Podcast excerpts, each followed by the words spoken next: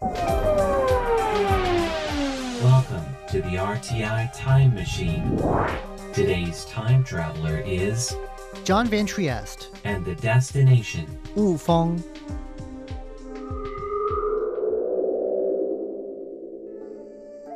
Few families in Taiwan's history have reached the illustrious heights that the Lins of Wufeng have. With their wealth and influence, they stood center stage in three eras of Taiwan's history.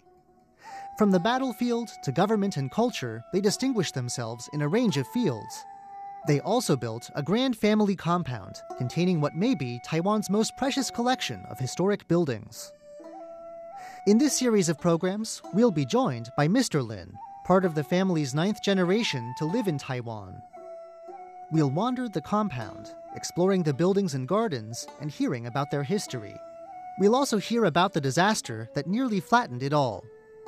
To start off with, though, we're taking a look this week at where the family came from and how it climbed so high. 台湾第一代的始祖啊，林石是从一七四六年。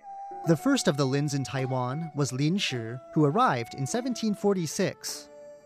He was among the ethnic Chinese migrants crossing to the parts of Taiwan then under Imperial Chinese rule. Like many, he came in search of land and a better life. In later generations, the family would make its way to the Wufeng area of central Taiwan. Taiwan has an awful lot of people named Lin, and adding the name of the family's home base helped people distinguish the Wufeng Lin family from the rest. 后来就请我们第五代的族长林文茶出来帮他平乱。 Up until the fifth generation in Taiwan, the Wufeng Lin family was completely ordinary. Then came the 1850s. As a rebel group threatened Taiwan, family member Lin Wencha emerged as a successful militia leader. He'd never led an official force before, but his success made those in charge pay attention.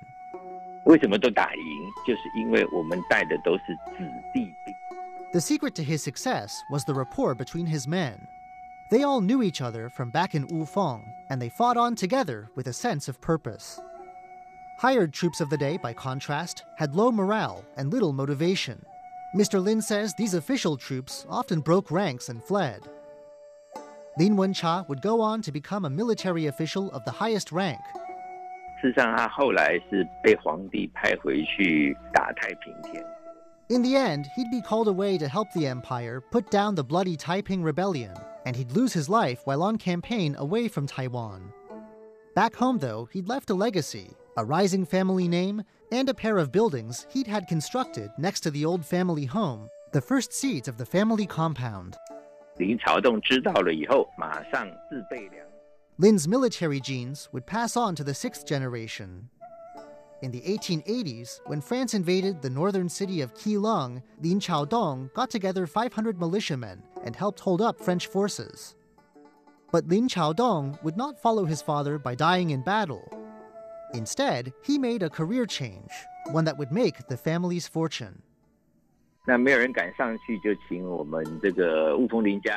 It all started with a railroad. After the war with France, Taiwan was upgraded to a full fledged province. Taiwan's first provincial governor, Liu Mingchuan, had seen Lin's contributions during the war and gave him a job. The governor wanted to build Taiwan's first railroad but Mr. Lin says getting access to wood for railroad ties was a problem. The trees were in the heavily forested mountains, and logging brought conflict with local indigenous peoples. By lending the protection of their by now famous militia, the Wufeng Lin family helped make sure the railroad got built.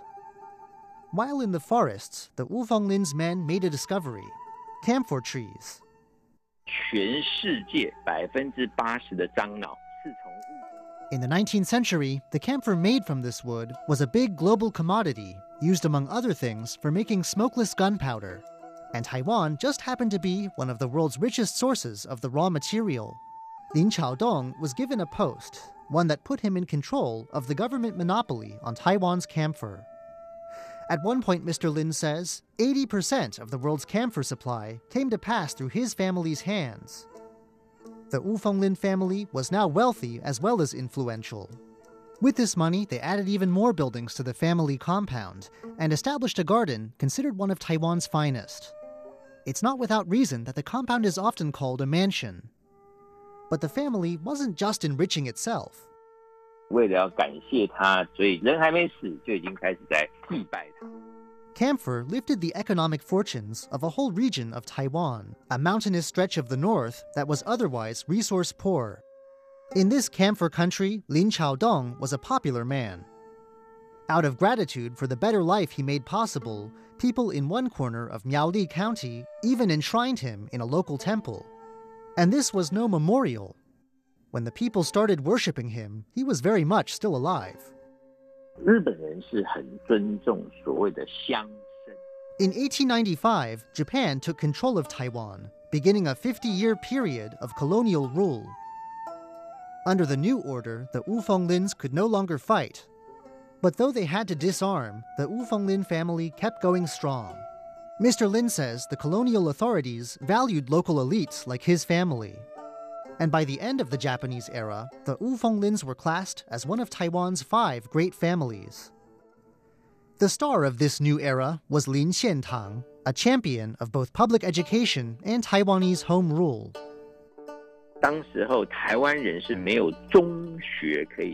The Japanese period saw the founding of a modern school system in Taiwan. But for the first few decades of Japanese rule, the island's middle schools were reserved for the children of Japanese colonials. In 1915, Lin Xiantang was among those who gathered the funds to build their own middle school in the city of Taichung. They donated it to the authorities on the condition that it be a school for Taiwanese students. It was the first school of its kind. Middle school opened the way for even higher education, and many of this school's early students would go on to impressive careers. 台湾可以学习爱尔兰跟英格兰。 Once, Lin Xiantang met the visiting Chinese reformist Liang Qichao, and the meeting left him inspired. From him, Lin got the idea of trying to change the terms of colonial rule. Perhaps Taiwan's relationship with Japan could be redefined, taking as a model proposals for home rule in Ireland.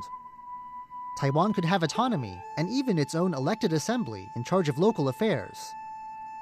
Lin Xiantang became part of a push to make home rule a reality, even traveling to Japan to deliver petitions. There was enthusiasm, but results never came. Home rule by itself wouldn't be enough for Taiwan anyway.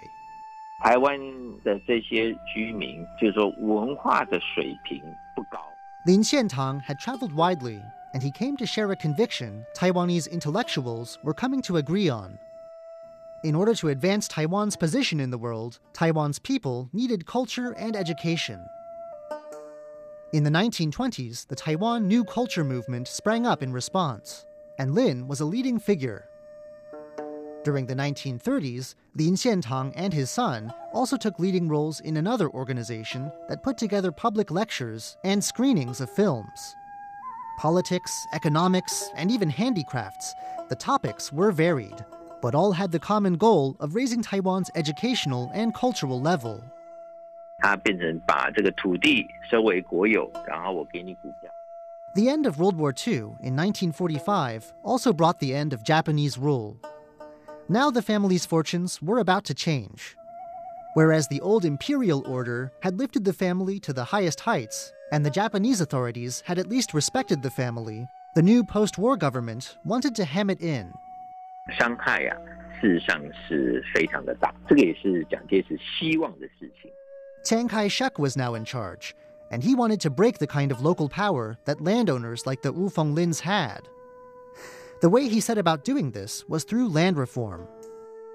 Mr. Lin said the process involved nationalizing land in exchange for stock.